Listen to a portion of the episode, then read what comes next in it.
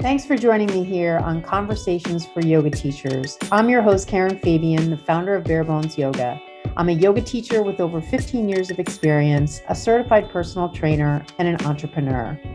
My mission is this to help you develop into a purpose driven, confident yoga teacher, one who truly understands anatomy and how to share it clearly and confidently so that you can help your students learn and as a result, grow your impact and connection. On the podcast here, you'll get a blend of both anatomy learning, stories from teachers, interviews with others in the field, and a dose of personal development. Once you listen to today's episode, visit my website at barebonesyoga.com for free resource guides for teachers. Download any and all of them, including one of my most popular tools, my sequence building template. Thank you so much for taking the time to listen today let's get into today's episode.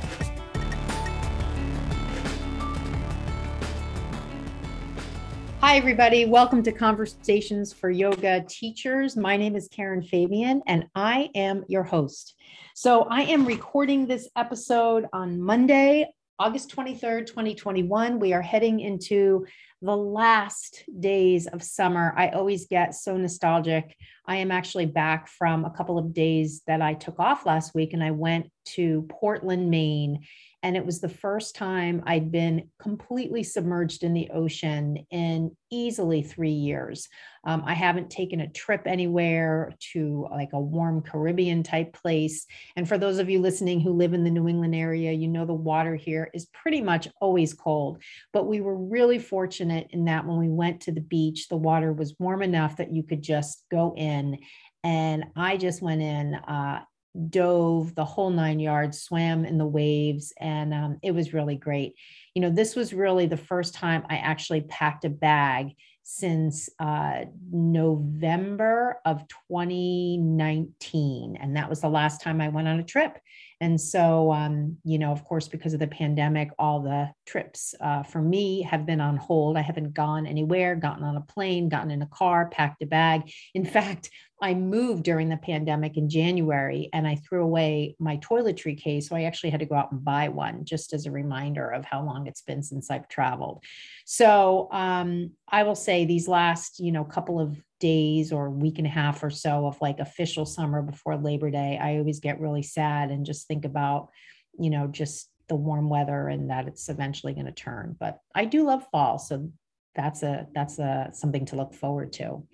So um, i want to just start out by letting you know that i'm going to try something new this week. I'm going to actually leverage my instagram platform to do two free workshops. And when i say workshops they're going to be short. They're not going to be you know kind of the traditional one or two hour event on Zoom.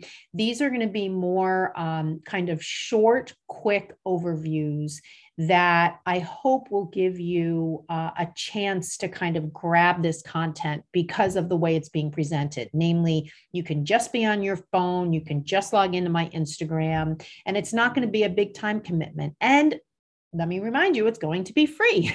so, tomorrow, and Thursday at 2 p.m. Eastern Time, I'm going to go live on Instagram. Tomorrow, I'm going to focus on hip anatomy. And Thursday, I'm going to focus on shoulder anatomy. So, depending on when this episode goes up, it should hopefully go up today, Monday, the 23rd, but I am recording late. So, it might not go up until tomorrow, which is Tuesday, the 24th. So, the dates of these two Instagram live trainings are August 24th and August 26th. Uh, 2021 is, of course, the year we're in.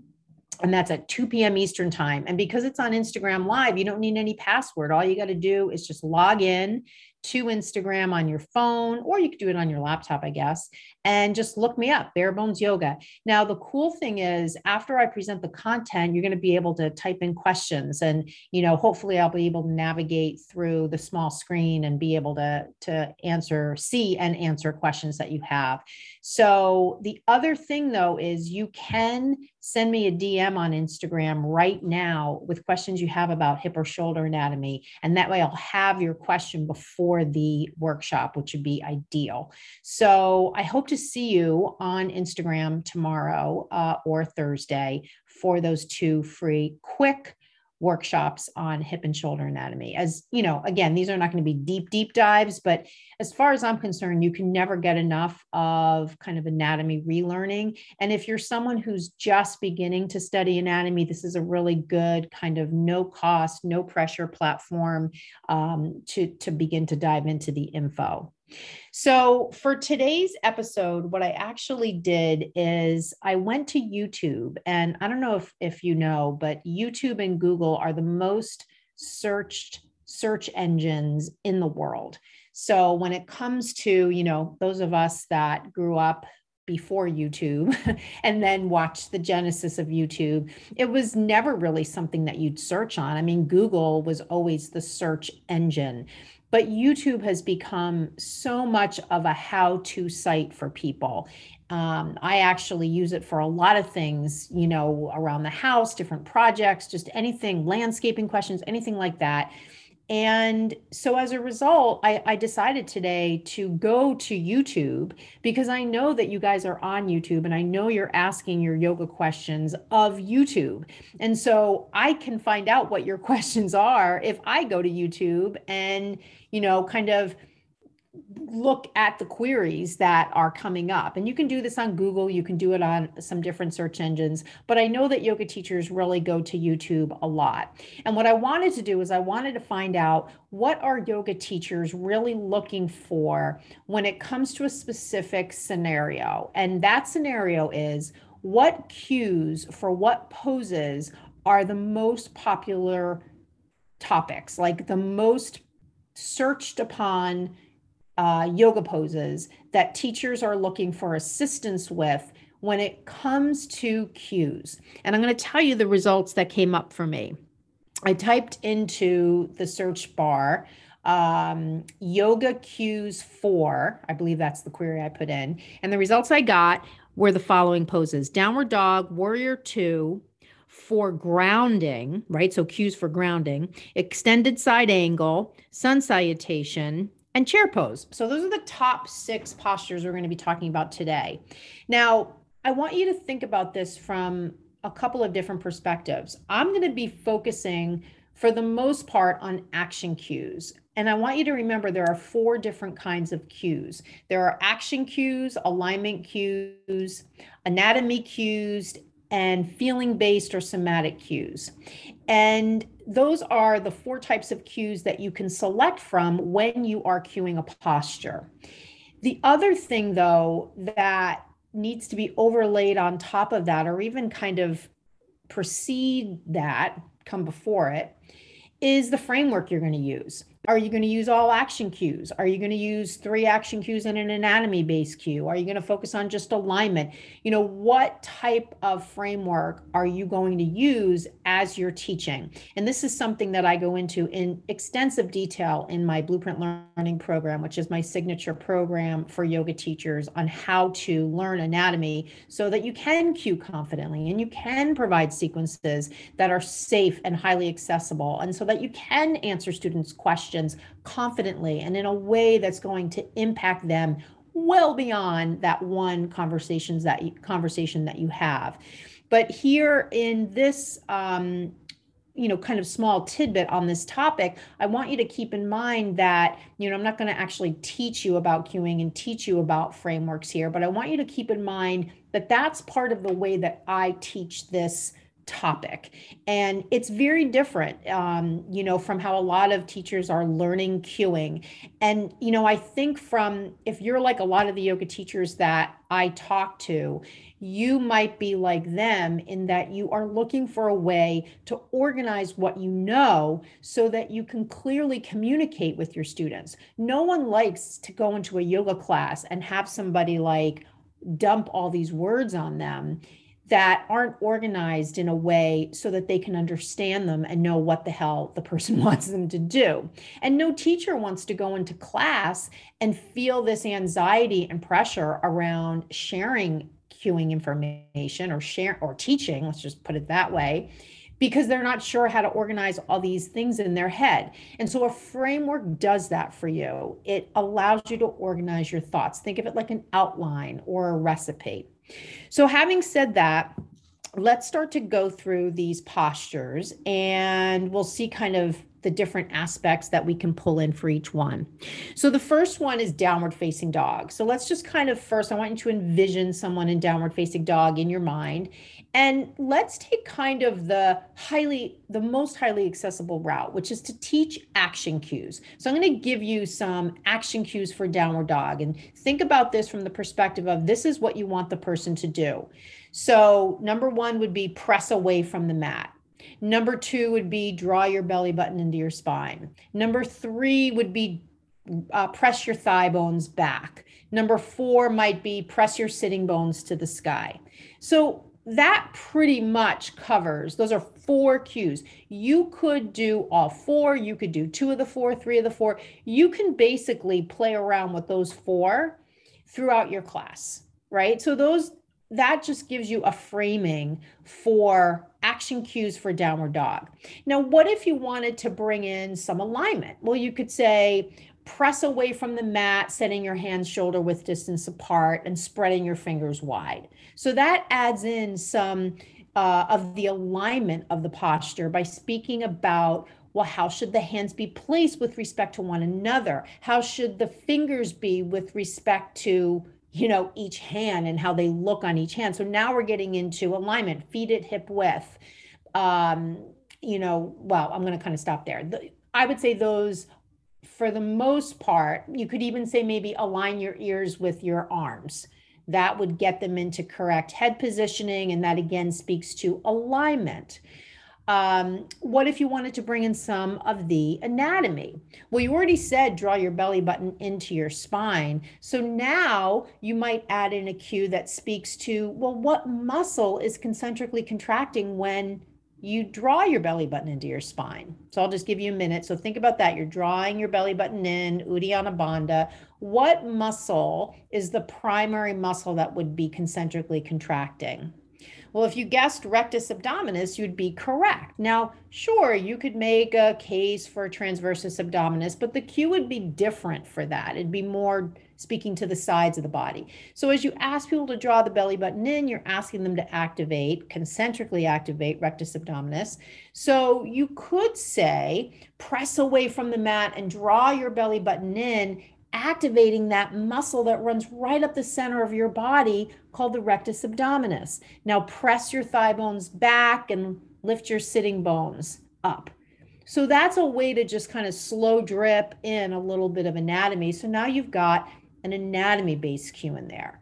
So that, you know, gives you kind of an overview of downward facing dog as it relates to providing just action cues, providing a framework of action cue, action cue, alignment cue, alignment cue, and providing a framework uh, of action cue, action cue, action cue, anatomy based cue. So that, let me just kind of stop here for a moment. So that gives you one example of a pose framed three different ways using different information. Now, what if you're a newer teacher and you're like, I don't really know anatomy enough to be able to speak to uh, anatomy and the postures? Well, that's okay. Because remember, you can focus on action based cues the entire time and provide a really powerful class for your students, one that's highly accessible, highly understandable, and an experience where people will leave and they're going to feel like they totally got what you were throwing down, right? They totally got what you were saying. And they're not leaving feeling like you were speaking some secret language. I mean, so many times when you go to yoga classes, there's all these references to things that most people don't understand. And all it does is continue to create this mystique around the practice. Oh, we've got these mala beads, and oh, we're speaking about the breath, and we're speaking about meditation. And it's like this is exclusionary, esoteric thing instead of an inclusionary, accessible practice that anybody can do. So keep in mind as you're a newer teacher, as you're getting your feet wet, use action cues as a way to build your confidence and help your students really understand what you want them to do. So that's the first pose. So now let's take a look at warrior two. So warrior two, let's look at it from the perspective of an uh, action and alignment. So I want you to imagine your your students are in downward dog and you're going to cue them from downward dog into warrior 2 on the right side. So I'll just kind of walk through a couple of ideas. So step your right foot forward and drop your back heel. Turn your hips to the side and open your arms wide. So now with those cues, they're action cues that gets the person in the posture. So now what you could do is you could provide some alignment cues. Stack your head over your shoulder, shoulders. Stack your shoulders over your hips. Align your front knee over your heel. Right? So now we're getting into the shape. We're talking about something in its relationship to something else. We're talking about lines, right? Alignment, line. So align your spine in one long line, align your head on the center of your shoulders, uh, align your knee over your heel. So, all of these things. You could also speak to uh, level your pelvis, right? So, even though you ask them to turn their hips to the side, what about the position, the alignment of the pelvis? Well, you don't want an anterior tip or a posterior tip. So you want a level pelvis. So these things speak to the alignment, right? So now we've got a framework where we're blending two types of cues action cues and alignment cues. So I'm going to stop here and I'm going to ask you, you know, when you think about how you cue, are you organizing in your head the types of cues into these neat categories? And if you aren't doing that, and I bet you're not, if you aren't doing that, think about and don't think too long, just try it. Like, just try doing that and see if it gives you um, a sense of relief that now you have a way to organize what you know. I mean, there are so many yoga teachers that know things to say that would be helpful, but without a framework and without this um, opportunity to think of what they know in the context of these types of cues, they're out there just blah, blah, blah, blah, blah, blah, blah, blah, blah. Right. So now you've got a way to categorize your current cue repertoire into different buckets action, alignment, anatomy, feeling based, or somatic. And now you've got some framework ideas or create your own. And so now you can take a deep breath, you can feel your feet on the floor and go into these classes and feel like you've got an organized approach to teaching people. So that's just a little bit about, you know, kind of one approach for Warrior 2. So the next uh, search result was cues for grounding. Cues for grounding. So, this is an interesting one, and it reminds me of a question I get um, occasionally in teacher trainings when I teach anatomy. And it has to do with how some people teach to ground into the feet by referring to the four corners of the feet, and other teachers teach to ground into the triad of the feet the base of the big toe, the base of the pinky toe, and the heel.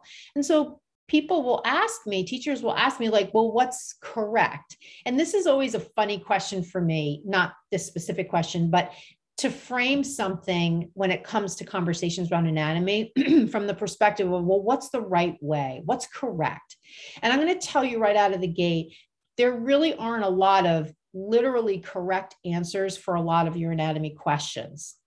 I'm going to say that again. There, there probably aren't a lot of specific correct answers for a lot of your anatomy questions. And you're probably scratching your head thinking, well, Karen, how can that possibly be?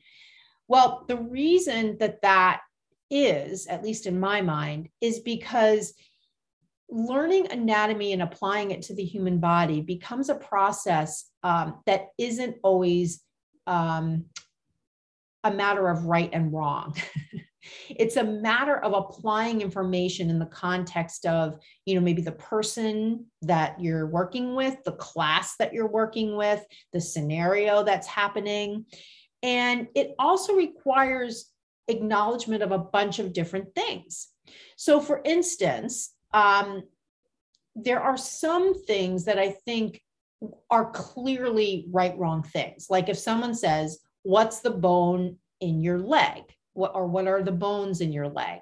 And the answer to that would most definitely be your femur, your tibia, your fibula, and your patella, right? So that kind of thing, I don't think anybody is going to argue about. That's clear. But when it comes to something like this question, what's the right way to cue people when it comes to grounding into the body? You know, cueing to the four corners of the feet, cueing to the triad of the of the feet, either is okay it really becomes a matter of maybe your personal preference or what you think would be most understandable by your students. And also, in a way, in this specific example, there might be something that ties into a broader theme that you're teaching where it might make sense to cue them to a four corner approach versus a three corner. Now, there are a lot of other examples that we don't have time to go into today, but I want you to just think about that you know, because I know that a lot of teachers look for the answers to things and when it comes to anatomy and i want you to allow for this idea that your approach to learning anatomy can be more focused on learning the key aspects rather than constantly looking for what's the right way. Because believe me, as you learn the key aspects of anatomy, you will have so much in your repertoire to pull from to handle all different sorts of scenarios that you're going to come across. And that's going to give you the freedom to be able to teach safe classes, to teach highly accessible classes without being hung up on this what's the right way. So that's a little bit about that. So back to this question here about what are good cues for grounding. So now that we've talked about, well, you know, depending on the scenario, you might cue to the triad or the four corners. That's one piece of cueing and uh, cueing people to to grounding into their body. But let's really think about like what does grounding mean, right? So literally in the word grounding is ground. So we want them to connect to the ground. So the first question is, well, what position are they in? Grounding from standing, grounding from sitting, grounding from lying on their back. So, you know, all of the different shapes of the body and its relationship to gravity is going to conjure up different cues for grounding. But the overarching theme is whatever is touching the ground is what you want to speak to. So your cues should speak to what is touching the ground. So if you have people in tabletop, you're going to speak to their hands and their knees right? Sure, the tops of their feet and their shins are touching, but they're not really grounding through those. If they're standing on their feet with their feet at hip width distance apart, you're going to speak to their feet, right? Now, of course, you can also say, roll your inner thighs back, hug the sides of the body in, align your head over your shoulders. But none of that really addresses the specific issue of getting them grounded. If if they're sitting on a block, you could speak to the connection between their sitting bones, between their pelvis and the block. So I think you kind of get the idea here. You know, speak to what is at the floor. And that, as it turns out, tends to be another great framework for your cues. You can cue in a grounding theme with all of your postures. And that might be a great way to frame the cues that you share with people. So I think in terms of cues for grounding, you know, if we take something like, um, let's take, well, even let's take something like, like child's pose, where it's not an active posture like you would imagine a tabletop or a tadasana is, but it is still a posture that when it's presented first, you most likely want grounding to be part of the somatic experience for the student because it's the first thing you have them do. and so here is a great opportunity to help them get present, feel what's going on in their body, and you can coach them through that experience. So, again, if we use this framework of what is touching the ground, think about yourself in child's pose. What's probably the most common physical sensation from a grounding perspective, I would say probably the forehead and maybe the knees. And regardless of, you know, I think to a certain extent, if someone is uncomfortable in child's pose for some kind of, you know, biomechanical or musculoskeletal per, uh, reason. And you know you'll you'll see these students in your classes where you call out that first child's pose and you see people can barely bend their knees and their hips are not on their heels and they're squirming around. It sometimes is not a great posture for people. And that's why i don't always use it as the first posture in class. There are reasons for that and definitely ways you can modify it. Let's kind of put that to the side for a moment. Let's take, you know, kind of the person who is comfortable. Forehead and knees are probably the two parts of the body that you're going to speak to. And both of them, especially the forehead, when you start to mix in themes of the third eye, you know, give you a chance to pull from other pieces of the practice. So we're not just talking about the musculoskeletal system, we're now able to draw from, you know, different limbs of yoga, yoga theory, yoga fundamentals, um, yoga history, speaking to the third eye, starting to, you know, bring some of that language in. So that's an approach for speaking to grounding, cues for grounding. So the next one is uh, extended side angle. So we already talked about Warrior Two. An extended side angle is basically a variation of Warrior Two. So I want you to imagine your students are in downward dog and you're going to teach them from downward dog to get into extended side angle on the right. So I'm just going to kind of run through an approach using a framework of action cues only. So from downward facing dog, step your right foot forward, drop your back heel, and open your arms out to the side. Bring your right forearm to your right knee and take your left arm up and over your head. So there they are in the pose. So now they're in extended side angle.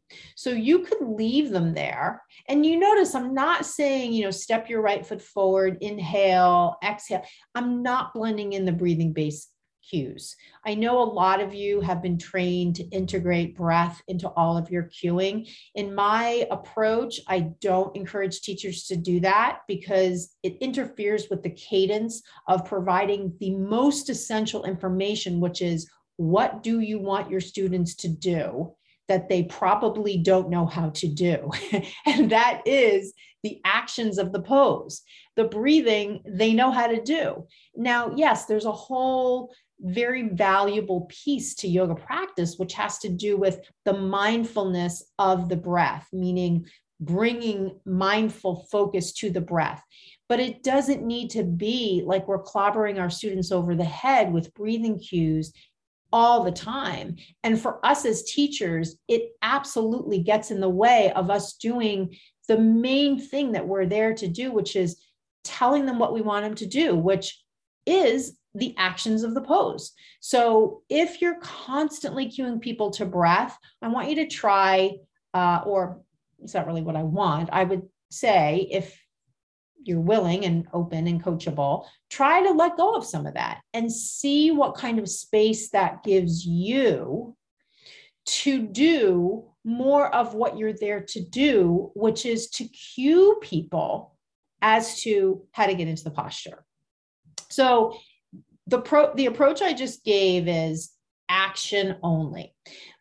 Now, the interesting thing though about extended side angle is it does have some anatomical actions in it that lend themselves really well to uh, specific anatomy based cues. So let's take a look first at um, at extended side angle from the perspective of the joint actions.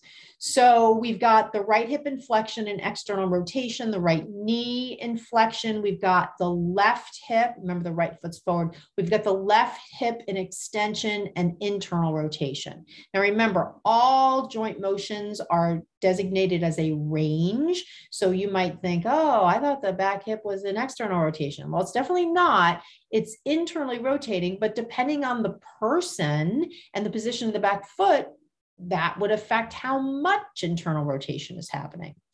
So, one thing that um, that you could speak to if you wanted to speak to the anatomy is you could literally blend in some of what we just discussed, which is what are the joint actions. So you could say, after you get them into the posture with the action cues, notice the right hip. Can you get a sense that your right hip is opening or rotating open? Or you could even say externally rotating if you wanted to use the literal terminology. Um, you could speak to the position of the back foot. Turn your back foot slightly in and see if you notice that turns that back hip in a bit. And that can start to connect for people the joint action of both hips and give them a chance to start to realize wow, I can actually control how much internal rotation depending on what's happening with my foot.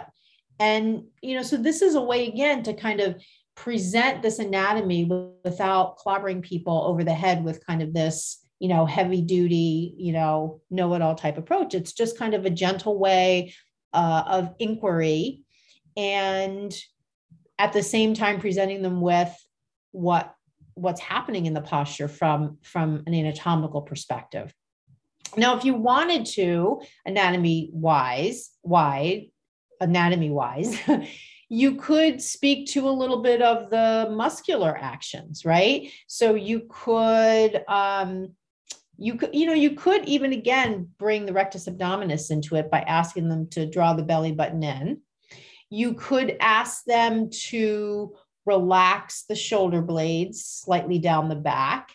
And you could speak to the fact that some of them might feel a bit of scrunching around the uh, neck, and that might be because the trapezius is a little tight. See if you can relax there. It's a common muscle that tends to get a bit tight in people. So, you know, these are just different ways to drop in a little bit about what muscles are doing what. You know, there really isn't a lot of scapular adduction. There's some in in this posture, so I wouldn't necessarily ask people to draw the shoulder blades together.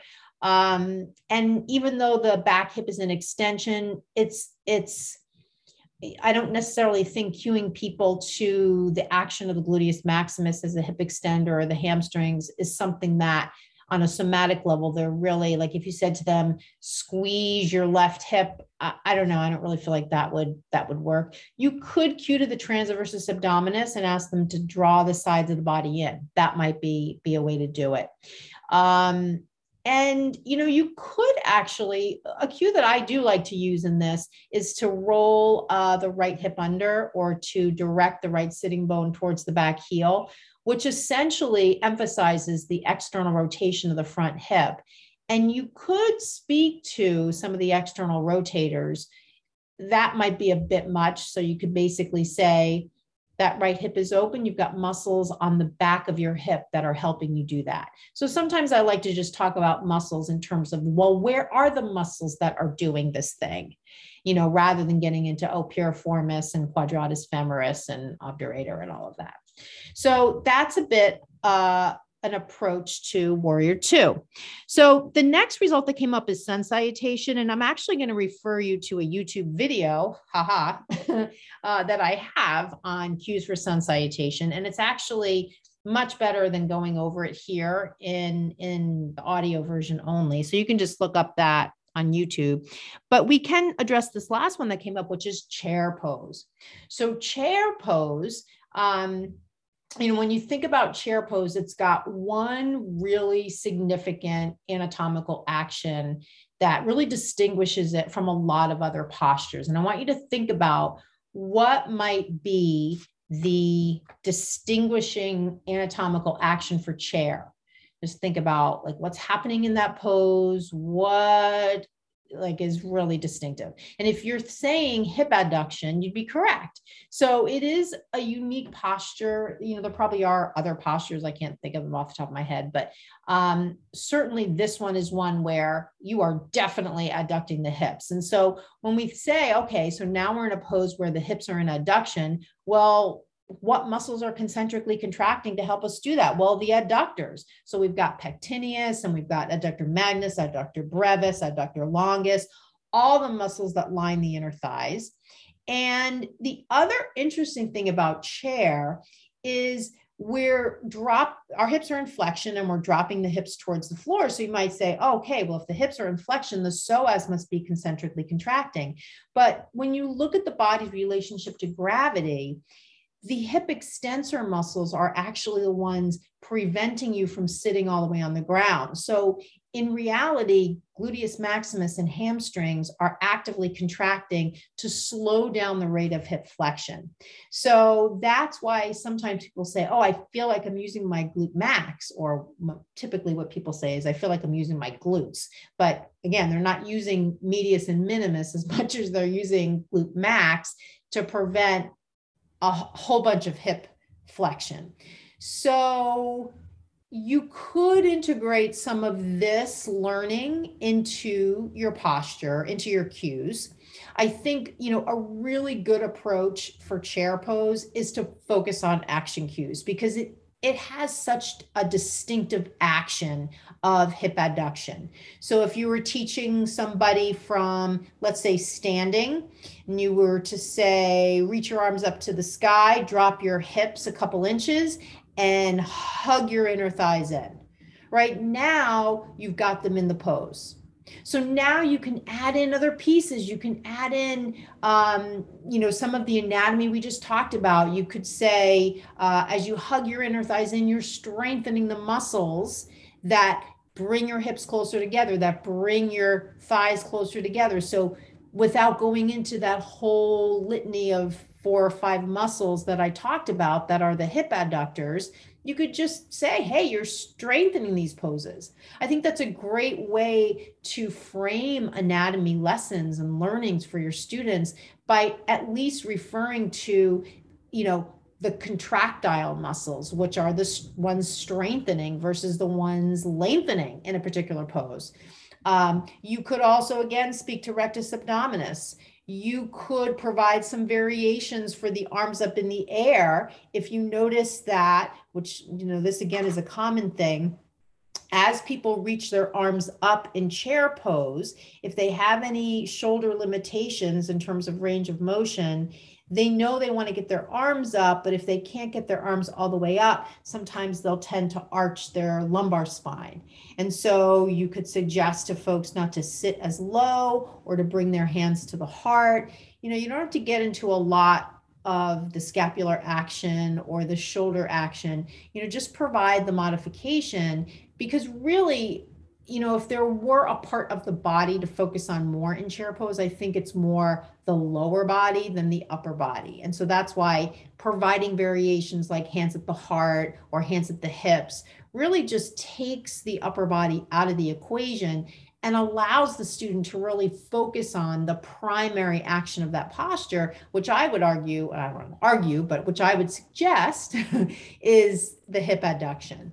So those are some ways that you can blend in some of this information. And, you know, keep in mind, again, you're going to approach cueing this pose as you would all of your postures with, you know, if you want to take, uh, you know, some of what uh, I'm sharing in this episode to use a framework, to have in that framework some organized way that you're going to pull from the cues that uh, are organized by type.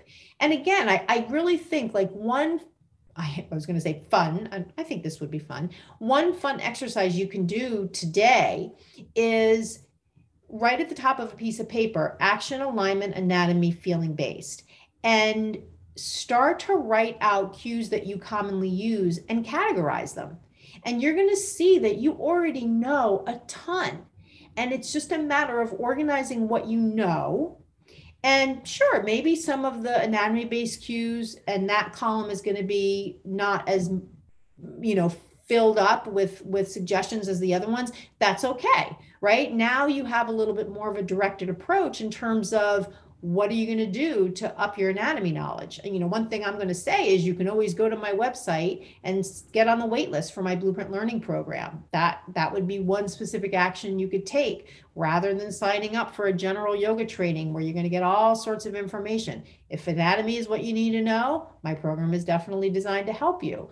So again, this exercise will give you an opportunity to organize what you already know. So now you're more armed as a teacher going into classes with confidence around what you do know and a plan for what you don't. And it gives you a way to start to share your cues effectively and confidently with your students. So I hope you've enjoyed this episode. This really, you know, kind of came to me because I'm actually starting to do a lot of content research. For those of you who already are on my Instagram or kind of scroll through it every once in a while, you might notice the look and feel of my Instagram is different. I've integrated my new branding colors, which are on my brand new website. I've started to organize my feed so that, you know, it really is what I hope is clearer to those who visit my Instagram profile that my focus is to help anatomy to help yoga teachers understand anatomy so that they can share it with their students in the three main ways cues sequences and answering their questions. And so going forward you know my instagram is going to be a resource for you and around those goals. So you'll start to see the posts on uh, on my uh, page reflect those those goals and my mission as a as a teacher and also i want to also let you know i'm really on top of now doing both reels on instagram and igtvs which basically are ig live instagram live and then it turns into an igtv video that lasts on your profile forever so you can access when you go to my Instagram profile, you've got a bunch of resources there. You can access my posts you can then go to the Reels tab and the IGTV tab, uh, and you're going to see a whole bunch of resources like past videos I've done. And I'm really committed to building that up. So it's really kind of a little educational dip in the water here when it comes to learning anatomy. And then I do lives, uh, or I'm sorry, I do, um, uh, what is it called? I'm blanking on the, oh, stories just as like little behind the scenes things throughout the day. You'll see quite a bit of my dog Coco in my Instagram stories, and that'll hopefully bring a smile to your face. So I hope this has been helpful for you. Don't forget, uh, this week on Tuesday and Thursday, I'm going to be live on Instagram, 2 p.m. Eastern, going into hip and shoulder anatomy. I hope to see you there. As always, leave a comment on my Instagram um, or just DM me on Instagram with any questions that you have. And I hope you have a wonderful week. And I will be talking to you on next week's episode next week. Have a great week. Namaste.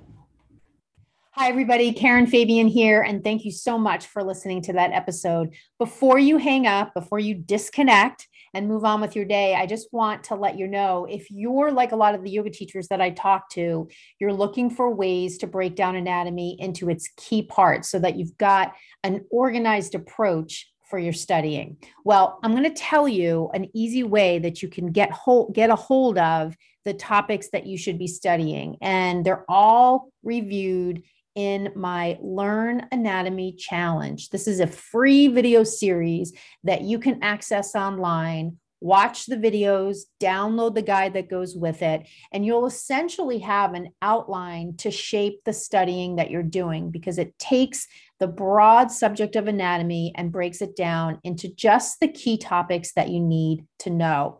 So, in order to get to the Learn Anatomy Challenge free video series, you're going to need to go to the special URL, the special web page that holds these videos. So, if you're driving right now, you're probably not going to be able to obviously write this down. If you're able to write this down, I want you to just grab a pen and a piece of paper and just write down this URL. You can also send me a direct message on Instagram and I'll send you the link directly. If you're looking for the URL, you want to just go to it yourself. Uh, I'm going to give it to you right now. It is barebonesyoga.lpages.co forward slash learn anatomy challenge forward slash.